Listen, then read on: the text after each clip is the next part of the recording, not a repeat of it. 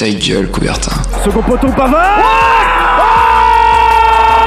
Benjamin Pavard Ah bah, interception Attention, Mais non, mais non Mon Dieu Mon Dieu, qu'est-ce qu'il nous fait Tous les mercredis, Alors que Didier Deschamps remet sa chemise dans son pantalon 20h, 21h, L'ange s'est envolé. Grec coupé. médaille d'or et champion olympique. Gold medal and Olympic champion. Ta gueule, Coubertin. le rendez-vous sportif de Radio Campus Angers. Bonsoir et bienvenue dans cette dernière émission de Ta gueule Coubertin de l'année, hein, bien sûr. euh, on, on- on vous fait peur euh, dès l'entrée. J'espère que vous allez bien. Vous êtes bien sur Radio Campus Angers avec Ta gueule Coubertin. Donc, je le disais, euh, l'émission du 15 décembre qui est en direct, encore une fois. Euh, mais voilà, comme je l'ai dit, c'est c'est la dernière de, de l'année. On prend euh, trois semaines de vacances bien méritées parce que deux, c'est pas assez. Et pour euh, cette euh, dernière émission, je suis accompagné à la régie de Timothée. Comment ça va, Timothée? Ça va très bien et toi Dorian? En forme avant cette dernière émission? Toujours en forme. Prêt pour euh, des, petites, euh, des petites relances euh, surprises comme ça Elle est toujours au taquet, tu me connais. Très bien. Et à, et à ma gauche, il y a Thibaut qui, euh, bah, lui, n'en finit plus. hein, des vacances bien méritées qui vont J'en ai arriver. marre devant ma tête. Qui- Salut à tous. tu- toujours là, toujours là, euh, en forme. Il faut. Ouais, en forme, en grande forme. en forme et, euh, et on espère que ça va durer comme ça. Et enfin à ma droite, un petit nouveau. Comment ça. va Baptiste? Ça va, super content de rejoindre l'équipe et, et de rejoindre l'émission. Et euh, pas trop stressé, ça va pour ce soir Un peu quand même. Un peu, mais tu vas voir, ça va très bien se passer. Et enfin à ta droite, il y a euh, Audrey. Comment ça va Audrey? Bonsoir à toutes et à tous, ça va très bien. On m'a changé de place. On t'a changé de Je place. suis un peu perturbée là. non, Ça- ça... va très bien. Ça va très bien, parfait. Euh, Avant ces, ces petites vacances, une petite dernière euh, pour la route. Bah ouais, je me suis dit, on va, on va venir euh, pour la dernière. Moi aussi, euh, toujours là avec Thibaut. Je crois que j'ai fait toutes mes, émissions avec Thibaut. Ouais, c'est vrai Et ça. là, Faut- c'est- faudrait, faudrait changer un peu les effectifs. C'est très bizarre. Mais en, Dis-le si tu veux plus. Je, je n'insinuerai rien du tout et, et on va partir directement sur le premier Flash Info, enfin le dernier Flash Info. Toute l'actu du week-end en deux minutes C'est maintenant dans ta gueule Coubertin. Et on commence bien évidemment ce Flash Info par la contre-performance du SCO en Ligue 1. À la maison, les Angevins de Gérard Batic étaient opposés à Clermont, promu proposant du jeu malgré euh, sa position critique au classement. Dans une rencontre où les Angevins ont la possession, il faut un fait de jeu regrettable qui débloque cette situation. Et oui, il y a seulement 6 tirs cadrés dans le match pour 29 tirs tentés entre les deux équipes. Ça ne fait évidemment pas beaucoup de buts à la fin. Et c'est donc Clermont qui marquera le seul et unique but de la rencontre par le biais d'un penalty. Et oui, même pas, au droit au- même pas le droit au bonheur de voir une belle action, un tir bien placé ou une boulette de la défense. Un vieux penalty tout pourri donc, sur une main angevine qui plus est. Bref, Bayo le transforme à la 84e minute et c'est une magnifique, sublime, super victoire de Clermont qui s'impose 1-0 dans notre game Ligue 1. Enfin, on va faire un petit récap cette dernière élection de l'année des clubs pro et euh, des clubs semi-pro pardon et amateurs. Et on commence par la régionale 2 avec Brissac qui est bon premier de sa poule A. Dans le même groupe, la Vaillante d'Angers ferme le classement avec 10 points en 11 matchs. La réserve du SO euh, Cholet est première du groupe B et comme pour le groupe A, c'est un club du Maine-et-Loire qui ferme le groupe. C'est Tiercé Chef cette fois-ci avec 6 points en 10 matchs. Dans le groupe C de Régional 2 toujours, Bushman est 5ème, Sèche est 7ème avec 14 points. Enfin en Régional 1, Trélazé est en difficulté avec une avant-dernière place critique. Et dans le second groupe, c'est la NDC d'Angers qui est 7ème, suivi de près par Murzé- Murzérigné. 8ème, du bon et du moins bon pour nos clubs amateurs qui sont dans la période la moins cool du football, l'hiver. Et euh, bon, c'est une petite dédicace à moi, mais une petite pensée à tous les correspondants sportifs de France qui meurent de froid chaque dimanche après-midi. Trêve de plaisanterie, on arrive au parquet avec l'EAB et l'UFAB. Et ouais, une défaite qui n'est pas bienvenue pour euh, l'EAB, opposé au second de leur groupe, l'Union Poitiers. Les Angevins s'inclinent 83-76 dans une rencontre qu'ils n'auront pas su prendre en main. Prochain match contre le Lorient Basket ce vendredi. Et c'est une double défaite même pour le basket angevin, puisque l'UFAB s'est incliné contre le Basketland samedi dernier. Une rencontre assez serrée pourtant, se finissant sur le score de 62 à 70 pour les Landes. Rien de très inquiétant, même si une victoire n'aurait pas été de, n'aurait pas été de trop. Les Angevines sont 6ème, il reste deux rencontres avant la fin de la phase aller. Continuons avec le SCO handball. Et match nul pour le SCO handball face à Besançon, une rencontre au forceps, au mental comme on dit, puisque les Angevins ont été menés toute la rencontre. Ils vont chercher le match nul à la toute dernière minute. Un match nul donc synonyme de victoire. Le SCO est bien sûr toujours dernier de son championnat avec 6 points, une unité derrière Valence. Un petit tour sur la glace avec les Ducs. Et oui, pour terminer avec les Ducs, après avoir remporté leur dernière rencontre 6-1 face à Bordeaux la semaine dernière, les Ducs réitèrent leur performance avec le même score, le même score cette fois-ci contre Nice. Une victoire facile contre une équipe du milieu de tableau, contrat rempli pour les Ducs qui accrochent toujours Grenoble. C'est maintenant un duo en tête avec plus de 10 points d'avance sur le troisième, Sergi Pontoise.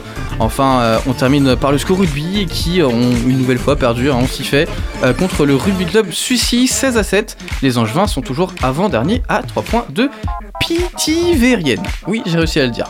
Bon, euh, qu'est-ce que vous en tirez de cette actu du sport en juin euh, Peut-être même faire un petit récap sur toute la première partie de saison. Qu'est-ce que vous en tirez? Les grandes forces et les grandes faiblesses. Je commence par toi, Thibaut. Bah, en termes de, bah, en football, le SCO d'Angers qui perd contre Clermont. en deux minutes un adversaire qui est pourtant à leur portée, donc c'est un peu dommage. Ils restent dans le top 10 quand même, mais leur dynamique, ça coupe un peu leur dynamique. Et bon, globalement, si on doit faire un bilan, ils font quand même une bonne première partie de saison. Donc on va pas on va pas cracher sur le dernier match, mais euh, non c'est quand même euh, pour la pour les débuts de Gérald Batic. Ouais. C'est quand même euh, intéressant avec toujours la même charnière centrale depuis ça va faire 10 ans, je sais pas Romain Thomas, ah, oui, Ismaël Traoré, j'ai toujours toujours connu depuis que je connais le SCO, ils sont toujours là. Et puis, et puis même s'il n'y a pas de véritable buteur en attaque, c'est vrai que c'est un peu tout le monde qui marque, j'ai mm. l'impression que ce soit Mohamed Ali Chaud euh, à un certain moment, Sofiane Doufal, euh, Thomas Mangani, c'est un peu. Euh, mais non, globalement, je retiens quand même du positif pour, pour le SCO Angers. Alors, il reste encore un match hein, pour la fin de cette phase allée. J'ai pas le. J'ai pas l'équipe, faudrait que je regarde. Mais les, les Angevins sont 9ème avec 6 victoires, 7 matchs nuls, 5 défaites. au final, ils sont à leur place. Ils ont été une grande partie quand même de cette phase allée dans les premières positions. C'est ouais. voilà 6 5 e même pendant une période. Donc voilà, c'est positif. Euh, qu'est-ce que tu en ressors toi Baptiste de cette activité en juin Bah c'est vrai que le SCO euh, le SCO ils sont ils, vivent des moments des matchs difficiles. Euh, ça fait déjà un ou deux matchs je crois qu'ils perdent. Mmh. Donc c'est vrai qu'il va falloir se relancer. Et je voulais aussi féliciter le la A du SO Cholet qui est passé en 32e de finale de la Coupe de France qui vont tomber contre Nice, si je dis pas de bêtises. Ouais, donc un match, euh, un match compliqué à venir, mais bon, c'est la Coupe de France, on, les, on les connaît. Euh, c'est vrai qu'on n'a pas parlé de la Coupe de France, il faudra que je fasse un, point la, prochaine émission, mais il doit y avoir encore pas mal d'équipes. Euh, Angers, ils sont encore dedans, de contre, Oui, ils sont en 32 e de finale. C'est ça. Le prochain match, ils contre Montpellier pour clôturer la phase aller. Ouais, voilà, je viens, je viens de le trouver aussi en même temps que toi. Et ensuite, ils s'enchaîneront Euh, oula, on a, on a, eu un petit problème. problème Régie. Il faut des vacances aussi euh, pour Timothée. Euh, c'est. C'est la fin de semaine. Je, suis tenu en, en retour, c'était très bizarre. Euh, non, comme je le disais, du coup, on continuera avec Saint-Etienne. Donc là, c'est victoire obligatoire à la maison pour reprendre après les vacances. moi, j'aimerais revenir un petit peu aussi sur, sur le basket, qui concrètement fait une très bonne phase aller. pour le AB, je crois qu'ils sont déjà dans la phase retour. L'UFAB, ils ont encore deux matchs avant la fin de la phase aller, mais globalement, on s'en sort plutôt bien. Je sais pas ce que t'en penses, euh, Audrey. Bah, pour euh, le basket, le AB et le FAB, c'est plutôt bien. Euh, là, c'est une deuxième défaite pour le AB. Bon, ça va, ils sont quand même. Troisième, de la saison. Ah oui, ça doit être ça. ils sont quand même bien au niveau du classement. Après, enfin, ils visaient le haut du classement, donc ça se passe plutôt bien. Pareil, le FAB, elles s'en sortent plutôt bien quand même pour, depuis leur montée. Donc euh, elles vont facilement jouer le maintien. Elles vont, enfin, vont se maintenir pour moi, sauf euh, grosse euh, défaillance, ça devrait le faire. Donc vraiment le basket c'est super positif. À côté de ça, franchement les grosses faiblesses de, du sport en juin et c'est dommage parce que ça fait vraiment deux ans que c'est très compliqué mm. pour le SCO en des SCO rugby. Enfin, alors moi, le rugby, score rugby, je pensais qu'ils étaient derniers, tu vois. Et en fait, pas du tout. Non, c'est le Mans. Mais ils avaient perdu contre le Mans quand même. C'est pour te dire que. Ils se reprennent, ils sont un peu mieux. Ils sont un peu mieux. Ils peuvent s'en sortir avec euh, une...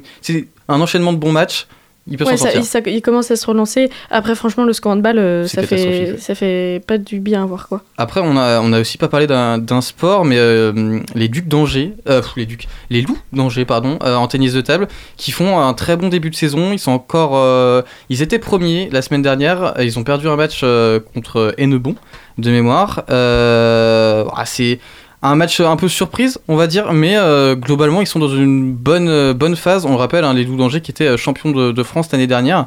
Et, en tennis de table, tu peux le rappeler Oui, en tennis de table. Oui, oui, oui j'ai pas dit le sport, c'est vrai. mais qui sont donc qui veulent viser la même chose. Euh, Joe Geraldo, je crois, était à 24 matchs sans avoir perdu. C'est-à-dire que on, on est Bonne sur une perf. belle série, quoi. Bonne perf. Très belle, très bonne série. Mais, euh, mais voilà, faudra, faudra continuer à les, suivre euh, bah, l'année prochaine, hein, mine de rien, en 2022, euh, dans moins d'un petit mois maintenant. Et, euh, et tout de suite, on va, on va partir maintenant avec, avec Baptiste sur un petit joueur de l'NBA, mais je n'en dis pas plus, virgule. C'est ça. Alors, à la base, moi, je voulais vous parler d'une seulement d'une anecdote qui inclut justement le joueur dont je vais vous parler. Euh, alors, c'est vrai que les anecdotes et les joueurs iconiques dans le monde de la NBA ne manquent pas. Et aujourd'hui, je vais vous parler d'un joueur qui a fait beaucoup de bruit au sein de la Grande Ligue, que je n'ai pas eu la chance de voir jouer et dont j'ai pu découvrir sa carrière qui est quand même assez spéciale. Alors, il s'appelle Gilbert Arenas. C'est un meneur américain de 1m93 euh, qui a suivi un cursus à l'Université d'Arizona, qui est drafté en 2001 à la 31e position par les Golden State Warriors. Il décide de porter le numéro 0 en référence aux minutes de jeu que la plupart euh, des experts le croyaient capable de jouer en NBA. Donc ça pose déjà le personnage. Lors de sa première saison, il inscrit presque 11 points de moyenne par match. Et la saison suivante, lors de son année sophomore, il est élu MIP, c'est-à-dire le joueur ayant le plus progressé d'une saison à une autre. En plus d'être un excellent scoreur, c'est un joueur qui sait répondre présent dans les moments cruciaux et le rendre mythique grâce à son talent et son audace unique. Lors d'un Martin Luther King Day, donc un, un jour où euh, il y a pré- un jour spécial pour la NBA et pour les États-Unis, il inscrit un panier au buzzer devenu culte contre le Jazz. Ce soir-là, à la toute fin du quatrième quart-temps, Gilbert Arenas comptabilise 48 points. Il décoche alors un tir à 3 points, étend les bras en V avant même que la balle ne rentre dans le panier. Le il boss. remporte le match. Le. La confiance. C'est ça. Mais Gilbert Arenas n'est pas seulement connu pour son talent et ses shoots clutch, son nom a fait le tour de la planète NBA pour une affaire extra-sportive qui a marqué un tournant dans sa carrière au plus haut niveau. Alors c'est une des histoires les plus surréalistes du 21e siècle dans le sport, une histoire qui débute dans l'avion privé des Wizards, qui est la franchise NBA de Washington, un soir de décembre 2009, alors que l'équipe rentre après une défaite à Phoenix. La saison est compliquée, Washington traverse une crise de résultats et l'atmosphère est tendue. Flip Saunders, le coach et certains joueurs se sont endormis à l'avant de l'avion. À l'arrière, trois membres de l'équipe jouent aux cartes, dont Javal Magui et Javaris Crintonton, qui est un jeune joueur anonyme qui cherche à faire sa place dans l'équipe. Comme souvent avec les joueurs NBA, on joue de l'argent. Ça parle fort, ça trash talk et bien sûr, il réveille du monde. Dont la star est le visage de l'équipe, Gilbert Arenas, trois fois All-Star, MIP de la saison 2002-2003 et un contrat à 16 millions de dollars l'année qui décide de rejoindre la partie de cartes. Les mains s'enchaînent, les montants augmentent, puis vient le moment décisif.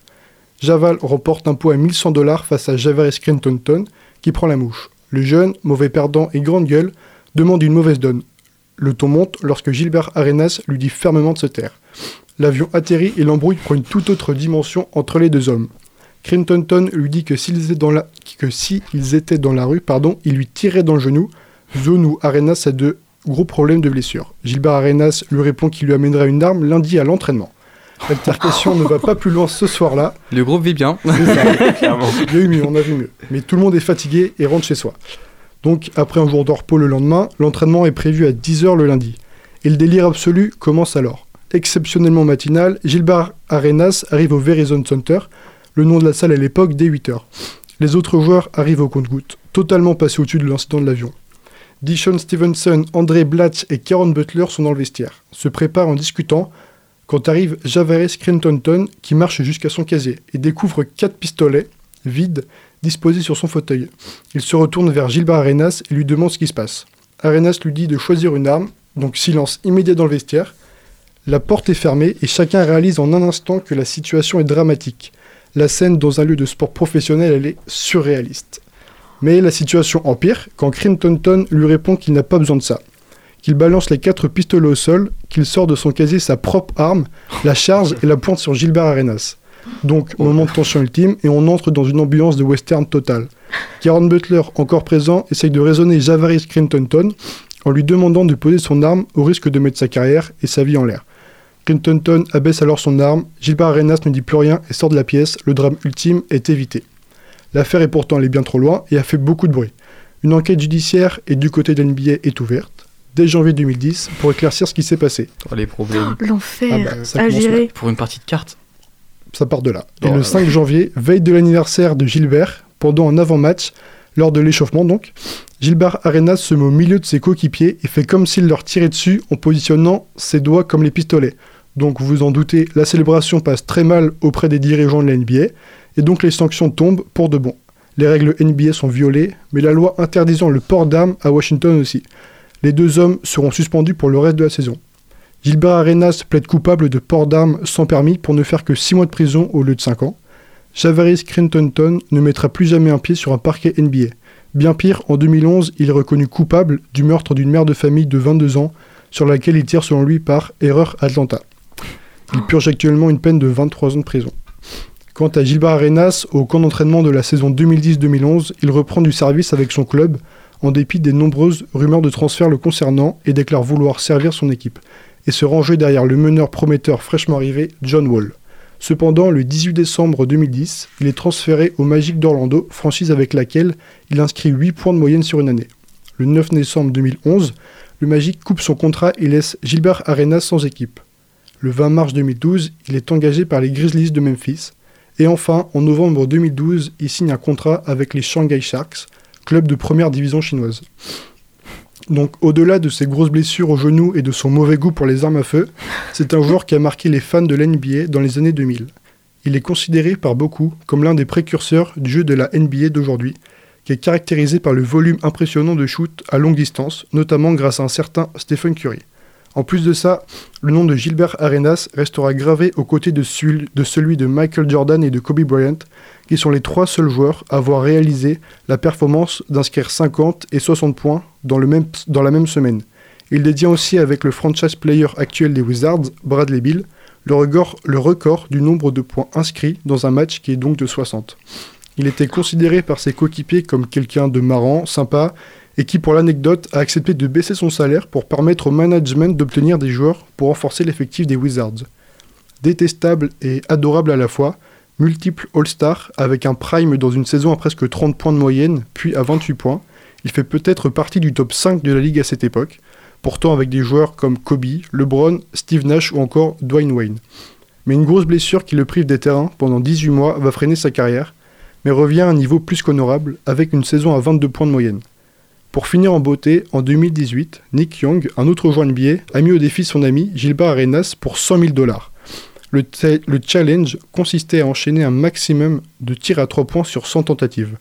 Ce jour-là, l'agent zéro est venu avec un sac rempli de liasses de billets et a inscrit 95 tirs à 3 points sur 100. Pour les curieux, la vidéo est sur internet. et oui. Mais son adversaire n'était pas venu et on peut dire qu'il était plutôt inspiré. Donc Gilbert Arenas conserve donc sa réputation de parieur fou et a surtout montré qu'il n'avait rien perdu de son exceptionnel talent.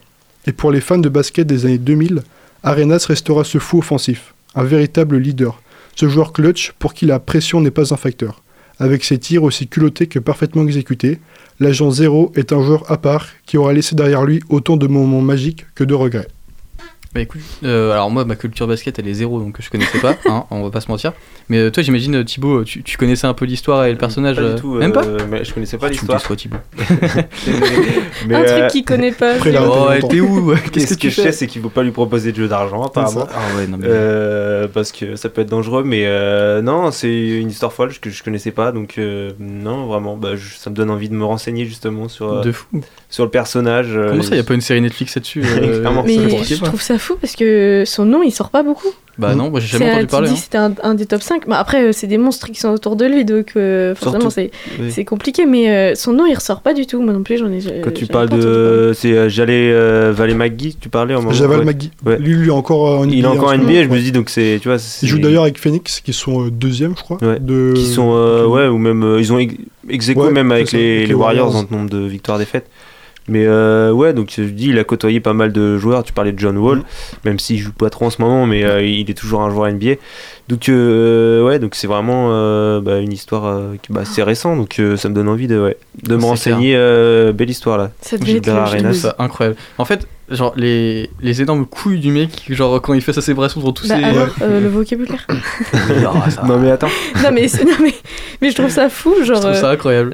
comment comment Washington a dû, a dû galérer sur, euh, pour gérer l'affaire. Ça doit être. euh, Bah, ils l'ont suspendu, puis. euh, Ah ouais, mais. Ouais, J'imagine, compliqué de la, provoque quoi après. Enfin, je trouve ça incroyable. Mais Ouais. euh, en tout cas, merci beaucoup pour cette première chronique. On, on espère euh, d'autres chroniques sur, euh, avec des histoires euh, aussi incroyables là-dessus. Franchement, euh, ça- Il y en a. Il y en a oh là là, j'ai hâte. tu, tu me donnes l'eau à la bouche et, euh, et on va s'écouter la première musique, euh, The Luxury of Time.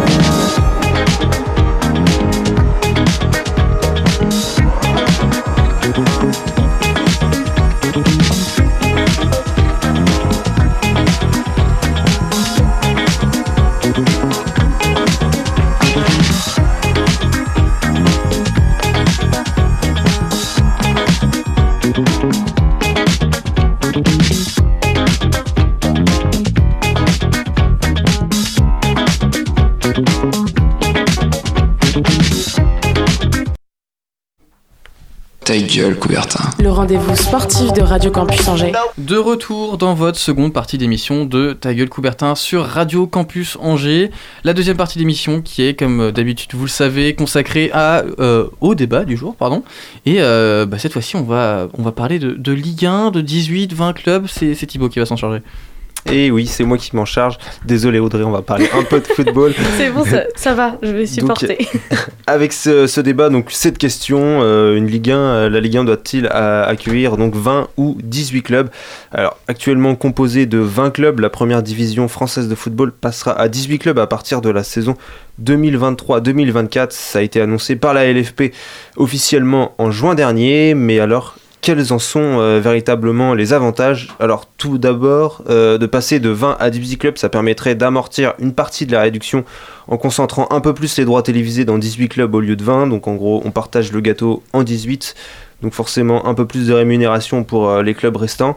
Et de plus, certains clubs se sont plaints du nombre de matchs trop important, alors que ça fera forcément donc 4 matchs en moins par saison et par club. Donc sachant que la Coupe de la Ligue a été récemment supprimée, donc est-ce vraiment une excuse euh, et un argument euh, valable? Rien n'est moins sûr. Mais euh, par exemple, on voit euh, l'exemple de la Bundesliga qui a peut-être euh, donné envie de faire la même chose en France, parce qu'en Bundesliga il y a 18 clubs. Mais on voit aussi d'un autre côté la première ligue euh, avec euh, 20 clubs, ou la Ligue 1 également avec 20 clubs qui ont dominé euh, l'Europe en Ligue des Champions ces dernières saisons, tout comme euh, la Serie A, même si elle est un peu en dessous, avec 20 clubs également. Donc ça pose cette question vaut-il mieux avoir 18 ou 20 clubs? Alors, messieurs, dames, pour ou contre la Ligue 1 à 18 clubs? Euh, moi, Sachant que bon, euh, c'est acté, donc il faudra forcément Oui, s'y oui. faire. Euh, je pense que c'est. Je suis assez pour. Après, c'est faut, faut, un petit temps d'adaptation en mode la Ligue 1, c'est plus 38 journées, ça va être 34. Ouais, c'est ça. Ça va être 34, etc. Donc, c'est un petit temps d'adaptation. Après, ce que je regrette juste, c'est qu'il va y avoir une euh, saison où tu vas avoir 4 clubs qui vont descendre. euh, l'année prochaine, de mémoire. Ou alors euh, ouais, un système de barrage comme. euh, Non, c'est euh, Normalement, quand c'est ouais. acté, c'est en gros la- l'année prochaine. Les, je crois que c'est les trois prochains qui, les trois derniers euh, qui descendent, et ensuite t'as l'avant-dernier qui doit avoir un barrage, un truc comme ça, je pense. Donc euh, t'auras plus de une saison perdants l'année prochaine euh, que euh, que dans les autres euh, saisons. Et il y en aura pas qui montent? Euh, Il y en a. Si, bah si, forcément, du coup. Euh, deux, non, t'en as, t'en as, comme d'habitude, t'en Ça- as. t'en c'est- as en que fait, deux qui ça va dépendre du Ah, barrage. bah oui. Ça va dépendre Oui, du barrage. T'en as que c'est deux. vrai. T'en as que deux qui montent euh, de Ligue 2. Donc euh, les clubs de la, la saison prochaine, les clubs ouais. qui visent le maintien, ils, ont, euh, Mm. ils seront en danger euh, forcément Donc plus euh, Saint-Etienne, ça va être compliqué que si des gens s'ils descendent pas déjà cette année. euh, Ouais. que. Peut-être que la Ah, solution c'est de descendre maintenant. hein. Ouais, ouais. peut-être ça, la en vrai, solution. en vrai, Mais non, Ils mais peuvent peut-être remonter, mais carrément. Vraie, vraie question, c'est est-ce Bah que c'est ouais, intéressant pour les clubs de Ligue 2 cette année de remonter l'année prochaine, sachant que euh, t'as plus de chances théoriquement de descendre? Bah, Après, est-ce que c'est intéressant? Euh, T'as pas vraiment le choix. Oui. Aussi, euh, tu joues quand même pour aller en Ligue 1, même si c'est que pour une saison. Après, on sait jamais. euh, Tu vois, il y a des équipes euh, qui étaient. euh, pas- Enfin, Lens. Euh, Lens, ils jouaient le Oui, maintien l'année dernière. Euh, là, ils sont au tableau. On sait jamais ce qui peut se passer. Euh, pareil, Lille, euh, avec Galtier, euh, d'une année à l'autre, euh, c'est un peu changé du tout au tout, quoi. Donc, Oui, oui, non mais oui, après. non, euh, mais il y, a- il y a plusieurs années Lille, déjà. Mais. Lille, oui, mais ils étaient pas, enfin, ils venaient pas de Ligue 2, tu vois. Lille Oui, avait déjà des, non, des mais Oui, mais le Lens, euh, Lens, ils étaient nouveaux en Ligue 1 et euh, c'est que tu peux t'en sortir. Je pense, on sait jamais ce qui peut arriver. Alors oui, il y aura probablement plus de, enfin, t'as plus de probabilité de redescendre. Ouais. Mais après, t'as pas trop le choix. Puis euh, les clubs ont quand même envie de faire une année en, en Ligue 1, même si c'est qu'une Ah année. oui, je pense euh, que ça va oui, pas empêcher oui. les clubs de Ligue 2 Ouais. de faire tout pour euh, monter. Après, euh, ce sera eux de mettre les choses en, de mettre le budget, de faire le recrutement pour pouvoir faire, euh, pour pouvoir se maintenir en Ligue 1. c'est ça. Mais ça, c'est c'est un autre problème. Je pense qu'ils préfèrent essayer de se maintenir en Ligue 1 qu'essayer de monter en Ligue 2. C'est ça. Et ce que je me demande aussi, c'est euh, comment ils vont gérer. euh, Peut-être il y aura un décalage avec la Ligue 2 et aussi la nationale. Ouais. Je sais pas comment on va faire euh, pour, euh, pour avec la nationale, quoi. Oui, mais c'est vrai. euh, Mais la Ligue 2, je crois que c'est encore plus tard, car elle passe à 18 aussi la Ligue 2, non? Ça, je sais alors pas. ça, Euh, euh, ça, je, je pense qu'il il me semble qu'il reste à, comme ça, ou je sais plus. à 20. En revanche, il va y avoir une Ligue, une Ligue 3 à la place de la nationale. c'est ça. Oui, c'est ça, voilà, c'est ça, exactement. Et ouais. ils vont passer, euh, donc il y aura trois divisions euh, qui auront le titre euh, de professionnel. C'est ça. Parce qu'en gros, la nationale, pour euh, remettre en contexte, euh, tu as des clubs qui sont pros dedans, qui viennent de descendre de Ligue 2. Je crois qu'il y T'en as- a. T'as trois clubs sur, euh, en national Ouais. qui sont pros. Mais tu sais, t'as un délai, je crois que pour euh, ne plus avoir ton statut professionnel, en gros, ce qui change de ton statut professionnel, c'est ton centre de formation de mémoire. Mm. Euh, Ouais. Tu n'as plus de centre de formation si tu n'es pas pro. Euh, ou un truc comme ça. Il a plus le, il a plus la même, le même, degré Ouais. de, enfin il a plus le, ouais, la même valeur. C'est ça. dire. Et euh, parce qu'en gros, quand tu as un centre de formation, as toutes tes équipes elles sont euh, dans des championnats nationaux, euh, pour résumer, qui en gros elles se, elles sont confondent entre elles. Donc bref, donc tu as ça. du coup, toutes les autres elles sont en semi-pro, ce qui veut dire que c'est pas du plein temps. Les joueurs sont pas à plein temps. La rémunération, ouais, faut, certains doivent travailler à rémunération côté. qui change. Le staff, c'est pareil, c'est à mi-temps. Les entraînements sont à mi-temps aussi, du coup, genre tu t'entraînes pas non plus forcément tous les jours, etc. Euh, donc c'est des choses euh, qui changent, qui sont importantes. Donc la Ligue 3 est une bonne nouvelle pour le Oui. coup. Et euh, si la Ligue 3 euh, vient parce qu'il y a la Ligue 1 à 18, je pense que c'est une vraie bonne chose pour le football Oui. français de manière Ça générale. peut être, ouais, ça peut être une, une bonne mani- une bonne chose pour, Ouais. euh, pour cette création d'un, enfin de ce, j'allais dire nouveau championnat, mais ben, de ce nouveau statut plutôt. Mm. Et donc non, moi je suis plutôt, j'étais assez, je, je- enfin je savais pas trop quoi en penser au début, mais euh, plus j'avance sur le sujet et plus je me dis que c'est plutôt une bonne chose. Ouais. Euh, bah après, euh, forcément, euh, pour les joueurs de Ligue 1 qui veulent être meilleurs buteurs européens, bah, ils auront 4 matchs en moins pour marquer des buts. mais, euh, après. bon, Lewandowski, ça l'empêche pas ça, de, hein. voilà, de marquer des buts, mais, euh, mais ça peut être une bonne chose, ouais. et puis on a, les, les clubs cesseront de, de râler, les entraîneurs notamment en conférence de presse, pour dire qu'ils ont trop de matchs. C'est ça. et qu'ils n'ont pas le temps de récupérer, là il y aura pas.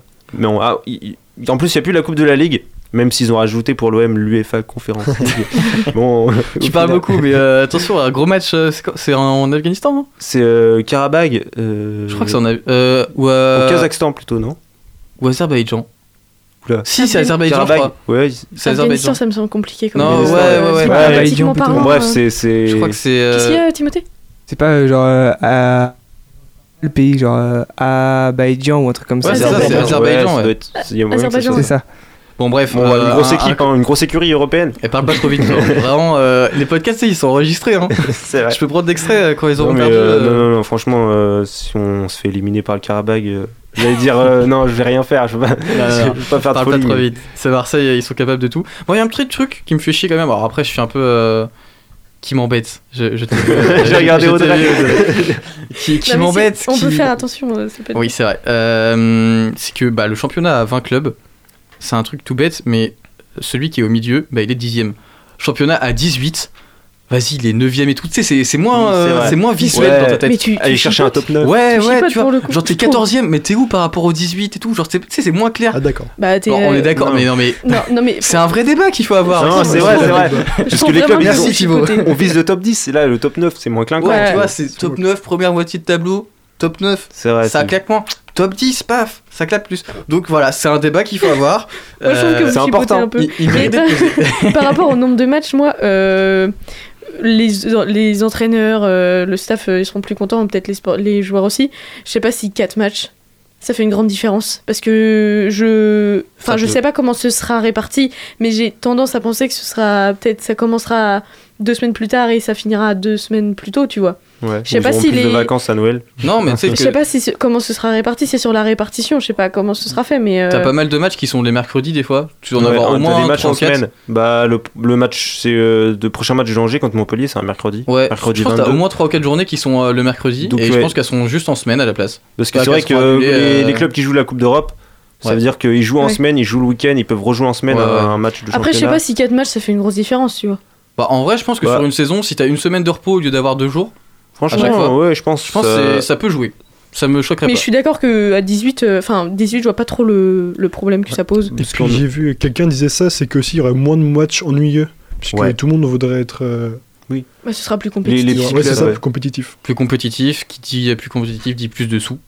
Ouais, et, euh, surtout. et ainsi de suite. Et donc on va enlever Saint-Etienne, Bordeaux, les clubs bien historiques. Ah ouais. Comme ça, on va- On Non mais là, Saint-Etienne et Bordeaux, c'est compliqué hein, cette année. Hein. Bah ouais, t'as pas envie. Moi j'ai pas envie qu'ils descendent parce que bah depuis que je depuis qu'on est petit, ils sont toujours là en fait. Ouais, c'est clair. Mais même moi, hein, Lyonnais, je suis en mode putain, si on a plus le derby Bah euh, ouais, c'est ça. dans la dans la saison. Puis nous, roule. nous, nous, nous, on fout autant qu'on n'a pas gagné à Bordeaux. euh, Enfin, Ouais, euh, après euh, ils vont revenir dans 30 ans. Après, Après, c'est ça. 70 ans, on n'a pas perdu contre. Marseille à domicile. ils vont remonter dans 30 ans ils vont ouais, ils s'entendent. Ouais, c'est juste pour ça, toi. en Oui. fait. tu nous avais préparé un, un petit quiz, Exactement. Euh, Vas-y, écoute. 10 questions, je pense vous serez à la hauteur. Oh là là, j'ai Pas confiance sûr, en. Vraiment, euh, pas Donc, sûr. on le rappelle, la règle, on lève euh, la main techniquement. Ouais. Euh, Timothée, bien sûr, tu participes. J'espère que t'es chaud. Ouais, ouais, je participe. Et, euh, et voilà, on Allez. se tourne à 4. Bon courage à Baptiste pour sa première. Merci, bon courage. J'ai 10 questions, mais j'ai des questions basket donc. euh, Ah, bah ça sera pour toi. Je fais du foot. Ah, super. bon, on commence justement par une question foot avec la question habituelle le classement du SCO d'Angers. 9ème. Exactement, Et bien bah, joué. J'ai regardé juste, juste avant pour le flash info, c'était pas très compliqué. En avant pour le record. Le leader du top 14 en rugby. Le club qui est leader du Oh top là là. 14. Je vais dire une banalité, Toulouse. Non, justement. c'est pas Toulouse. J'ai vu ça cet après-midi et Euh, c'est un autre grand club. Tu bah. peux retenter ta chance Toulon Non, Bah non. Baptiste. La Rochelle non plus. Clairement. Non plus. Euh... Le Racing C'est non. Un club qui a été euh, demi-finaliste du top 14 et de la Coupe d'Europe la saison dernière. Ah. Baptiste Euh, Castres, mais pas du tout. Non. C'est un club. euh, Il y a des. Comment dire Comment Bordeaux-Bègles Exactement. Oh là là L'Union Bordeaux-Bègles. Eh oui Un 2 sur 2 pour démarrer. Oh, pour de 2 rien. sur 2, incroyable je- Et mon record C'est bon, j'arrête tout. Deux petites questions Formule 1. Euh, si quelqu'un si quelqu'un peut me dire le classement général à la fin de la saison de Pierre Gasly. Oh là là. 9ème. Exactement. 9ème. Et je l'ai la même question cette fois-ci, mais avec Esteban Ocon. 11ème Exactement. Oh, 11e, et ouais. Ça va, ça va les Français en fait. Euh, T'es où Audrey dans le classement là? Je te vois plus. Je... Ouais, là j'ai du mal euh, ce soir. J'ai fait une question rugby pourtant. Ouais, c'est compliqué. Non, mais ça peut arriver. Euh, cinquième question euh, du basket à présent. Qui Stéphane Curry a-t-il dépassé en nombre de tirs à 3 points cette nuit Ah non, j'ai pas de nom. Monsieur Ray Allen. Exactement, Ah, Ray Allen qui était resté à 2973 tirs à 3 points. C'est pas mal. Et il est passé devant euh, cette nuit Stephen Curry, donc c'était euh, historique. C'était un truc de ouf les vidéos. C'est mon Twitter était pollué de, Oui, de ça, ça parce qu'en plus je suis abonné à Marie Patrux donc euh, Ah oui. elle a fait que de tweeter ça. Et sur Mais Trash Talk c'est aussi. euh. incroyable par contre. J'ai regardé en direct, ils ont carrément arrêté le match. Mais oui, ils ont arrêté le match et c'est tout le monde lui Oui. tombait dans Ah les ouais, bras. mais Ouais. est euh, Non mais euh, en plus début du match, euh, il met euh, il met bah, le deux. de 12 à 15, tu vois, 15e point et début du arrêtent match, tout. premier carton, ils arrêtent tout. Ça arrête le match. et- Le match a C'était été l'événement du le match. match a hein. été ça. suspendu 3 minutes là. Il y a des gens ça. qui ont regardé juste pour ça. Ils ont attendu qu'il le tire, genre ils l'ont laissé. Mais non mais par contre c'est un truc de fou. hein. Ouais, même si ces pourcentages en ce moment sont pas Mm. terribles. Bah, il se concentrait un peu trop sur peut-être Oui, sur je son. Là, ça va faire du bien. Là, ça, ouais. Parce que d'habitude, il tourne aux alentours des 40% de réussite. Mm. Et là, il descendait plus vers euh, 30%. euh, Oh, Ouais. petit joueur. Oh. Non, mais Qu'est-ce qu'il est mauvais. pas pour, pour Stephen Curry, c'est pas bon. Allez, euh, autre question basket pour continuer. Qui est le leader de la conférence Est en basket? Baptiste. Les Brooklyn Nets. Yes, exactement, les Nets d'un certain Kevin Durant. D'ailleurs, on a appris, on a appris que Kyrie Irving pourrait revenir euh, bientôt. Mm. Donc, euh, bonne nouvelle pour les Nets qui sont déjà en tête de leur conférence. Mais Ils ont pas trop de problèmes. hein. Ouais, entre Kevin sûr. Durant et James Harden Ah ouais, et le retour Alors, de euh, Kyrie Irving. En ce moment, NBA, il y a beaucoup de problèmes de Covid. Beaucoup de joueurs comme James Harden et Giannis Antetokounmpo aussi qui rentrent dans le protocole Covid. Donc ça devient un peu inquiétant. Oui, c'est vrai, t'en Ok. as de plus en plus. Bah, en tant que supporter des Charlotte Hornets, on avait euh, trois de nos cinq titulaires. Enfin, une équipe de basket, c'est cinq joueurs. On avait déjà trois titulaires qui étaient, Ah ouais, Ah oui. qui étaient, qui c'est pas chaud. là. Donc en ce moment, c'était un peu chaud. c'est ouais. Et euh, bon, voilà, on s'en sort quand même. Euh, question 7. Qui affronte l'équipe de hand féminin en quart de finale du mondial? Euh... La Suède Exactement, la Suède. C'est France-Suède. trop fort en fait. Il est J'ai regardé tout à l'heure. Timothée, levé la main. Ah, Ah, c'est vrai, j'ai pas vu. Euh, C'est J'allais dire l'Ukraine, donc euh, j'ai- ah ouais. Fallait pas le dire. ok. Euh, huitième question. Le leader du classement général de biathlon.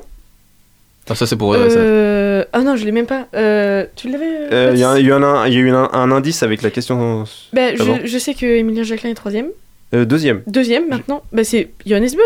C'est pas. Non, c'est un suédois du coup. Euh, Suédois, ouais, ah, bah c'est ouais. Guama Non, c'est le- le- l'autre suédois. Ah, Justement, il y en a un. euh, Ils sont deux. Euh... Le plus connu en plus. Vous avez la pense. nationalité, un bah oui, demi-point. mais... oui, j'ai j'ai plus, j'ai plus son nom. Il s'appelle Sébastien. Ah non. Ça commence par S. non, c'est Sébastien Samuelson. Ah d'accord. Ah ouais, bah. Qui est leader Ah, du classement J'ai général. que avait Guama pas dans ma tête. Euh, Samuelson, j'oublie toujours. J'ai toujours l'impression que Ponty Guama est meilleur que Samuelson. Ouais. Mais il est où Bö Comment? Johannes. Euh, Johannes Bö, bah, il, est, il démarre pas très bien et je pense qu'il doit être dans le top 10. Il est dans le top 10, ça c'est pratiquement sûr, mais il est pas, pas ouf. Ouais. Mais là, t'as Quentin Fillon-Maillet, il me semble qu'il est quatrième. Mm. Euh, Bah, t'as. Simon euh, Détieux qui doit être huitième et dixième, t'as Fabien Claude. Donc ils sont vraiment euh, tous dans le, dans le top 10. Ah euh, oui, c'est vrai. ils sont vraiment très très forts. ouais. Et Emilien Jacquelin, la meilleure chance française, qui est donc deuxième. C'est important parce que c'est une année olympique, donc on les retrouvera au Mm. Ouais, JO de ouf. en Chine. Ça, c'est une autre question. Ça arrive Chine. après. Non, non, non. Euh, question Ah, 9. Quels sont les champions du monde en e-sport? C'est la question e-sport. Ah, je sais que c'est ce que tu viens de demander. Quels sont pas. les champions du monde du Valorant? Ah, je l'ai pas. C'est une équipe euh, l'équipe. Je les ai européenne. vus, mais j'ai pas l'équipe. C'est pas une structure connue en plus. La Finlande Non, non, non. C'est le, nom de, le nom de l'équipe. Ah, merde. Ils ont battu des Russes en Ça finale. commence par un A, non Ouais. Ouais, A, Sand, un truc comme ça. Oui, c'est bah, Oh, c'est ça ça. Oh, oh, ouh, ah. Et, euh, ouais, bah ouais. Ouais, première, euh, première compétition, premier championnat du monde pour, euh, pour ce nouveau jeu, finalement, qui ressemble un peu à un Call of Duty, en gros, pour euh, ceux qui connaissent un peu plus, euh, mais version un peu cartoon, euh, dessin, etc. Et euh, voilà, c'était la première compétition qui était organisée, et, euh, et voilà, ça donne ce que du bon pour la suite. Ouais, exactement. En tout cas, l'équipe en a, en a parlé euh, dans sa rubrique e-sport. Oui. Euh, quel Français a remporté euh, le slalom de Val d'Isère? Ah, ça, je sais. Ah, Audrey. Clément Noël. Exactement, Clément Noël. J'ai une bonne Ah oui. réponse. Ah, t'as sauvé l'honneur. Mais sinon, euh, entre Baptiste et Dorian, Toi, tu dois avoir genre 4 Non, points. 3 je crois. 3 3 Ouais, j'en ai 4. Ok, bon bah Dorian Oh là oh là, officiellement. Le C'est le seul- record, ce le quiz. record. Juste avant les vacances, c'est incroyable. Mais merci pour euh, ce point, euh, ces points gratuits, euh, Thibaut. Surtout la première question, franchement, c'était très très sympa de ta part. T'auras un petit, euh, un petit bonus financier Ouais, à la fin de l'émission. Euh, on, on part sur la, sur la deuxième pause musicale euh, avec euh, Cord Shipward.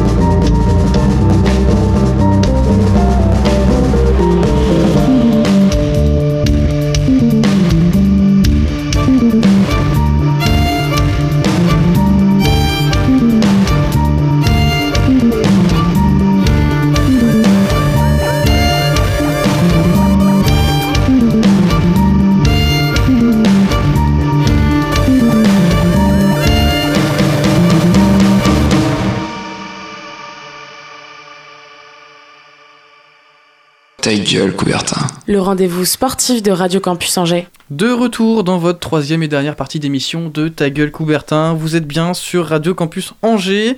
Et euh, pour cette dernière partie d'émission, de cette dernière émission de 2021, Ça fait beaucoup de euh, derniers. oui beaucoup de derniers. C'est euh, c'est Audrey qui va s'en charger avec un, un sujet euh, politique autour des JO de Pékin. On Euh, rigole un peu moins là. ouais, on rigole, on rigole moins, mais euh, c'est un sujet tout aussi intéressant. Eh bien oui, parce que plus que 51 petits jours avant les Jeux Olympiques d'hiver à Pékin, pour tous les sportifs qui y sont, la saison a commencé, et commence plutôt bien pour nos Français en général, et ils continuent leur préparation encore pour du coup 51 jours. Alors pour l'instant, le Covid n'a pas l'air d'être un problème, mais on sait déjà qu'il y aura pas, n'y aura aucun spectateur étranger sur place. Donc nos Français chéris ne seront acclamés que depuis nos canapés. On sera bien au chaud, c'est déjà ça. Bon, après avoir fait un point Covid et spectateurs, on se dit qu'on a un peu fait le tour de la question, que c'est bon. Euh, les JO de, Pékin, on verra ce que ça donne. Et ça, c'est jusqu'à ce que la politique entre en jeu. On est tous très contents, puisque la nouvelle est tombée la semaine dernière. Les États-Unis font un boycott politique des Jeux Olympiques de Pékin. Alors d'abord, on voit l'annonce et on se dit un boycott, mais c'est complètement fou. Et les sportifs dans tout ça, puis on relit la phrase et là on se dit un boycott politique, euh, c'est quoi? En fait Eh ben ça signifie que les États-Unis n'enverront aucun représentant politique en Chine pour les Jeux Olympiques. Le Royaume-Uni de Boris Johnson a vite suivi l'initiative et deux des pays les plus influents du monde se positionnent clairement contre la Chine. Et l'annonce a suscité beaucoup de débats dans le monde entier. Ah bah totalement. P- p- Pardon, puisque plusieurs questions se posent. D'abord, est-ce que la mesure va être efficace? Euh, je vous avoue, pas vraiment. C'est une mesure purement symbolique en fait. Alors sans refaire l'histoire, on sait que les États-Unis et la Chine sont pas copains copains. C'est pareil avec le Royaume-Uni, mais il faut rajouter que Bojo en plus aime bien attirer l'attention sur lui. Donc il aime bien un peu suivre euh, le, le flot comme ça.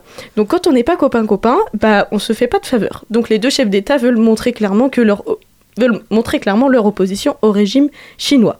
La deuxième question, c'est qu'est-ce qui est boycotté concrètement? Parce que le boycott des JO arrive après des années et des années de désaccords et d'affrontements pacifiques entre ces trois puissances. Alors c'est en partie contre le régime totalitaire de, de Xi Jinping, président, normalement président de la République chinoise, mais c'est surtout contre la répression des Ouïghours. Alors tout le monde en a entendu parler, les Ouïghours, c'est une minorité qui vit au nord-ouest de la Chine et qui subit un génocide depuis des dizaines d'années et qui est exploité pour son travail. Alors il y a eu des mobilisations mondiales, mais ça n'a jamais vraiment abouti, puisque dans son bon devoir de république, la Chine bloque et cache tout. Le boycott arrive aussi après l'affaire Peng Shuai. On n'a toujours aucune nouvelle de la tenniswoman après un mois de mobilisation et ça a dû motiver encore plus Joe Biden et Boris Johnson pour, bo- pour boycotter les Jeux Olympiques. Et les, les politiques, c'est bien beau, mais il y a une autre question qui est vite venue, c'est est-ce que les politiques, euh, les, les sportifs, pardon, est-ce qu'ils vont se mobiliser? Bah, c'est là que ça se corse un peu parce que la question est plus compliquée. Si les pays boycottent politiquement, c'est qu'il y a une raison. Mais ça paraît inconcevable de demander aux athlètes de, son, de tout son pays de boycotter une telle compétition et pour plusieurs raisons. Alors d'abord, on n'oublie pas que ce sont les Jeux olympiques d'hiver. Donc tous les sports qui y sont représentés sont beaucoup moins médiatisés que les sports présents aux Jeux d'été. Ces sports ont vraiment besoin de cette, de cette médiatisation et les sportifs ont aussi besoin de cette aide financière et médiatique qui est carrément nécessaire pour eux. Ensuite, beaucoup de sportifs sacrifient énormément de choses pour, leur, pour le sport et ça, on le, ça on le sait. Ils sacrifient du temps, de l'argent, ils sont pas tous professionnels et la préparation pour des Jeux olympiques est vraiment hyper intense. Donc tous les sportifs dépendent forcément des sponsors. Donc en étant au jeu, ils représentent leur pays, bien sûr, mais aussi leurs sponsors. Et c'est pas arrivé parce qu'aucun athlète n'a décidé de boycotter les Jeux, mais s'ils le faisaient, bah, c'est sûr qu'ils, en perdraient des sponsors. Alors vous vous demandez certainement pourquoi? Bah c'est tout simple, les Ouïghours, encore une fois. Ah bah oui, si un athlète suit la démarche de son pays et dénonce les violences faites aux Ouïghours, il y en a certains qui vont se sentir attaqués. Il y a quelques mois, toute une liste de marques qui exploitent les Ouïghours est sortie et il y a beaucoup, beaucoup de marques de prêt-à-porter et de sponsors. Finalement, les athlètes, ils risqueraient presque leur carrière. Et enfin, dernière raison, comment est-ce qu'un athlète peut renoncer aux Jeux Olympiques? Chez les Français, beaucoup d'entre eux réalisent un rêve et y vont pour des médailles. Alexis Pinturo, Perrine Lafont, Clément Noël, tous les biathlètes français et françaises, Gabriela Papadakis et Guillaume Cizeron, ils ont tous des chances de titre olympique et se préparent depuis 4 ans spécialement pour les Jeux. Alors on doute absolument pas qu'ils sont contre tout ce qui se passe en Chine, mais là le rendez-vous est plus fort que tout et c'est trop compliqué de dire non je vais pas aux Jeux Olympiques parce que j'aime pas la Chine. Et euh, moi j'ai une dernière question, c'est euh, est où, où la France là-dedans? Bah, c'est très bonne question. La France a d'autres enjeux par rapport aux Jeux Olympiques, puisque c'est nous qui accueillons les, pro- les prochains Jeux en 2024. Et la devise de Tony Estanguet, le président du comité d'organisation des Jeux de Paris, c'est faire de ces Jeux une réussite. Donc l'objectif est vraiment clair, et pour qu'il soit une réussite, bah, vaut mieux avoir tous les pays représentés et faire comme si tout était tout beau tout rose sur le plan politique. Même si la politique entre de plus en plus dans le domaine du sport, l'événement principal restera la célébration du sport. On n'aime pas la politique, mais il va falloir qu'on fasse avec. Donc la France n'ose pas suivre les États-Unis et le Royaume-Uni. S'il le faisait, il se mobiliserait et ce serait en soi quelque chose de fort. Mais il est possible qu'en 2024, la Chine interdise ses sportifs de venir, parce que oui, eux, ils peuvent interdire leurs sportifs de venir en- pour le coup. De manière assez brute en plus. euh. Oui, on a déjà vu qu'ils boycottent nos jeux, mais en plus, leurs copains russes et de je ne sais quel autre pays pourraient facilement les suivre. Donc la France a clairement envie d'éviter qu'un chaos diplomatique vienne plomber ces jeux, à juste titre. Et puis je finirai sur ça, je pense que tous les athlètes et tous les dirigeants des fédérations et des comités n'apprécient pas que la politique entre autant en compte dans le sport. On fait du sport pour la passion, pour le partage. Ça c'est un avis personnel après, mais pour moi, le problème vient vraiment du choix des pays accueillant les compétitions majeures et c'est absolument pas aux athlètes d'en payer les conséquences. Donc c'est pas aux athlètes de boycotter ces événements, mais c'est aux décideurs, aux dirigeants de les boycotter. Voilà. Je suis assez d'accord. Euh, après, pour revenir sur euh, tes dernières phrases, euh, si on voulait que, euh, que des jeux où euh, tous les pays s'entendent bien euh, politiquement parlant, alors sans parler euh, de tout ce que fait la Chine qui est euh, évidemment condamnable, etc. Mais euh, en gros, euh, tes jeux, tu les ferais tout le temps en Suisse, quoi. Parce que il n'y a aucun pays qui s'entend. euh, Je dis pas, je dis pas ça, mais euh, typiquement, euh, c'était par rapport euh, La Chine, on sait ce que ça, euh, Oui. ce que ça implique de mettre des Jeux Olympiques en Chine. Après, c'est sûr que les Jeux Olympiques d'hiver, ils sont souvent euh, en Chine. C'est pas la première fois, c'est plutôt Mm. régulier en Chine et en Asie. Après, c'est un truc. euh, Enfin, on en revient toujours au même truc. euh, et, euh, marre de parler du foot. Non, je rigole bien sûr. Les sous. Mais euh, la Coupe du Monde euh, au Qatar, c'est la même histoire. On sait très bien ce que ça implique. Non, mais oui, clairement. Sur tout, sur et en- souvent c'est pas des co- et c'est pas que des questions politiques parce qu'au final là c'est surtout les Ouïghours qui sont remis en cause donc c'est une question beaucoup plus humain. ouais c'est humain c'est sociétal au Qatar c'est des des questions sociétales sur bah, leur mode de fonctionnement et sur l'environnement donc c'est des causes qui sont communes qui sont communes à tout le monde c'est pas forcément c'est pas purement politique et c'est là que ça pose problème justement tu vois Bah, moi, justement, au contraire, euh, alors oui, il y a les Ouïghours, etc., mais je trouve que euh, les Ouïghours, ils ont un peu le bon dos pour euh, d'autres problèmes qu'il y a entre la, Chine et les États-Unis. Les tensions économiques et géopolitiques, elles sont présentes. La mer de Chine, c'est avec le Japon, etc., c'est un bordel sans nom depuis je sais pas combien d'années. De plus en plus de marques chinoises, là, il y a eu Huawei. Euh, les États-Unis euh, mettent beaucoup de pression sur les marques chinoises qui viennent en Occident euh, parce qu'il y a des, sus- des suspections en gros d'espionnage, etc. Donc les tensions elles ne cessent de monter et euh, bon, les Ouïghours c'est un autre sujet qui est très important aussi. Mais euh, je pense que dire que c'est juste à cause des Ouïghours, c'est. c'est pas euh, juste à cause des Ouïghours mais c'est une des principales raisons je pense que c'est une des raisons, mais c'est pour moi pas la principale. Mm.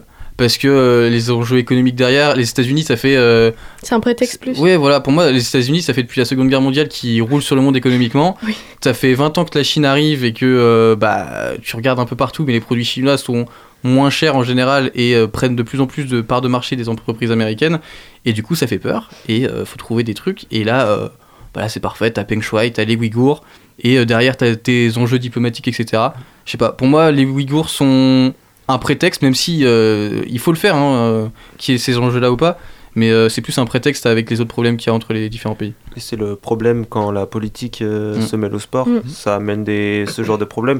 Et C'est euh, c'est bien dommage. Après, ce qu'il faut boycotter, euh, tu parlais du- d'un boycott plus politique avec les chefs d'État qui se rendraient pas en. Bah, c'est ce qui, En ouais, c'est Chine, ce ouais. qui se passe là, ouais, du coup. Euh, Est-ce que ça va faire un, un- avoir réellement un impact pour euh, le- les Chinois? Ouais, puis en plus, Euh, euh, c'est bon, des ouais. JO un peu tronqués, puisqu'il n'y a, Oui. pas de... il y a pas de spectateurs étrangers, du coup, c'est pas des JO pas- complets, ouais. donc bon.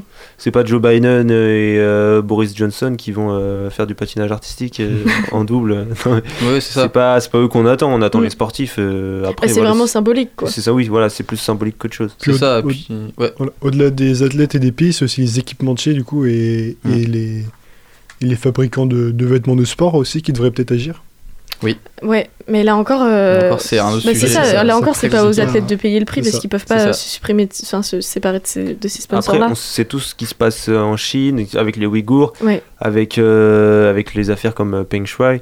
Euh, après, euh, est-ce- qu'est-ce qu'on peut réellement faire C'est face à La la Chine, Chine. Bah, c'est ça qui est compliqué. Parce euh, qu'ils ont des moyens de pression que euh, ils- à part les États-Unis, personne n'a en fait par rapport euh, Ouais, économiquement. euh, les États-Unis, ils en ont de moins en moins. Oui, hein, j'ai l'impression, ouais. euh, Et encore, les États-Unis peuvent pas avoir les mêmes moyens de pression parce que c'est c'est une république et enfin c'est enfin profondément dé- démocratique alors oui, que la ils Chine ont un pas parti en tout. face qui les rivalise, alors que là il y a qu'un parti, euh, il y a Mm. le parti communiste et. Et, l'autre euh, truc aussi par rapport à ça, c'est que, que euh, j'ai perdu ce que je voulais dire. Voilà. Mais typiquement par rapport, à- moi je voulais dire par rapport à l'affaire de Peng Shuai, euh, lutter Oui. contre la Chine c'est compliqué, ça fait plus d'un mois qu'elle est un peu portée disparue, qu'on n'a pas de nouvelles et euh, le, enfin la WTA euh, a annoncé qu'ils supprimaient leur, euh, leurs Ouais. accords avec la Chine Ouais. pour les tournois et tout et ça ça n'a rien tournoi, changé ouais, le- et ça n'a rien changé donc euh, Bah, la Chine est au-dessus de ça, quoi. Et je trouve ça dommage qu'on attende que ça soit euh, les JO d'hiver, de boycotter les JO d'hiver, alors que par exemple il y a la Coupe du Monde euh, au Qatar, comme tu l'as dit Audrey, Ouais. Qui est un, football, un sport beaucoup plus médiatisé et que là je trouve ça serait beaucoup plus impactant de boycotter cette compétition-là Mm. que de Et- boycotter les JO d'hiver avec des sportifs. euh, Ouais, mais tu vois, c'est pareil. typiquement, euh, ouais, mais typiquement, tu vois, je suis, enfin, je sais pas si c'est ce que tu voulais dire, mais moi sur les, sur la Coupe du Monde de foot, je trouve que financièrement parlant, au niveau des sportifs, ça aurait moins d'impact, tu vois. Ça aurait, ce serait encore plus fort au niveau, euh, oui, c'est sûr. au niveau symbolique, et qu'il y a certains sportifs, enfin, tous les joueurs de l'équipe de France peuvent ne pas aller à la Coupe du Monde. Alors, je suis d'accord pour le rêve, pour le, enfin, pour les trucs comme ça, c'est très dur, c'est horrible, ça, je suis totalement d'accord. Mais en fait, t'as ce truc de ils ont pas besoin de l'argent de la Coupe du Monde, tu vois. c'est pas pour ça, généralement, c'est pas pour ça qu'ils juste au niveau financier. hein. Je parle juste au niveau financier. Il y a plein, tout, plein d'autres choses qui rentrent en compte. Mais niveau financier, pour moi, je pense que c'est possible de boycotter, que les sportifs boycottent la Coupe du Monde du Qatar. Bah, Après, ça se vois, fera je- jamais.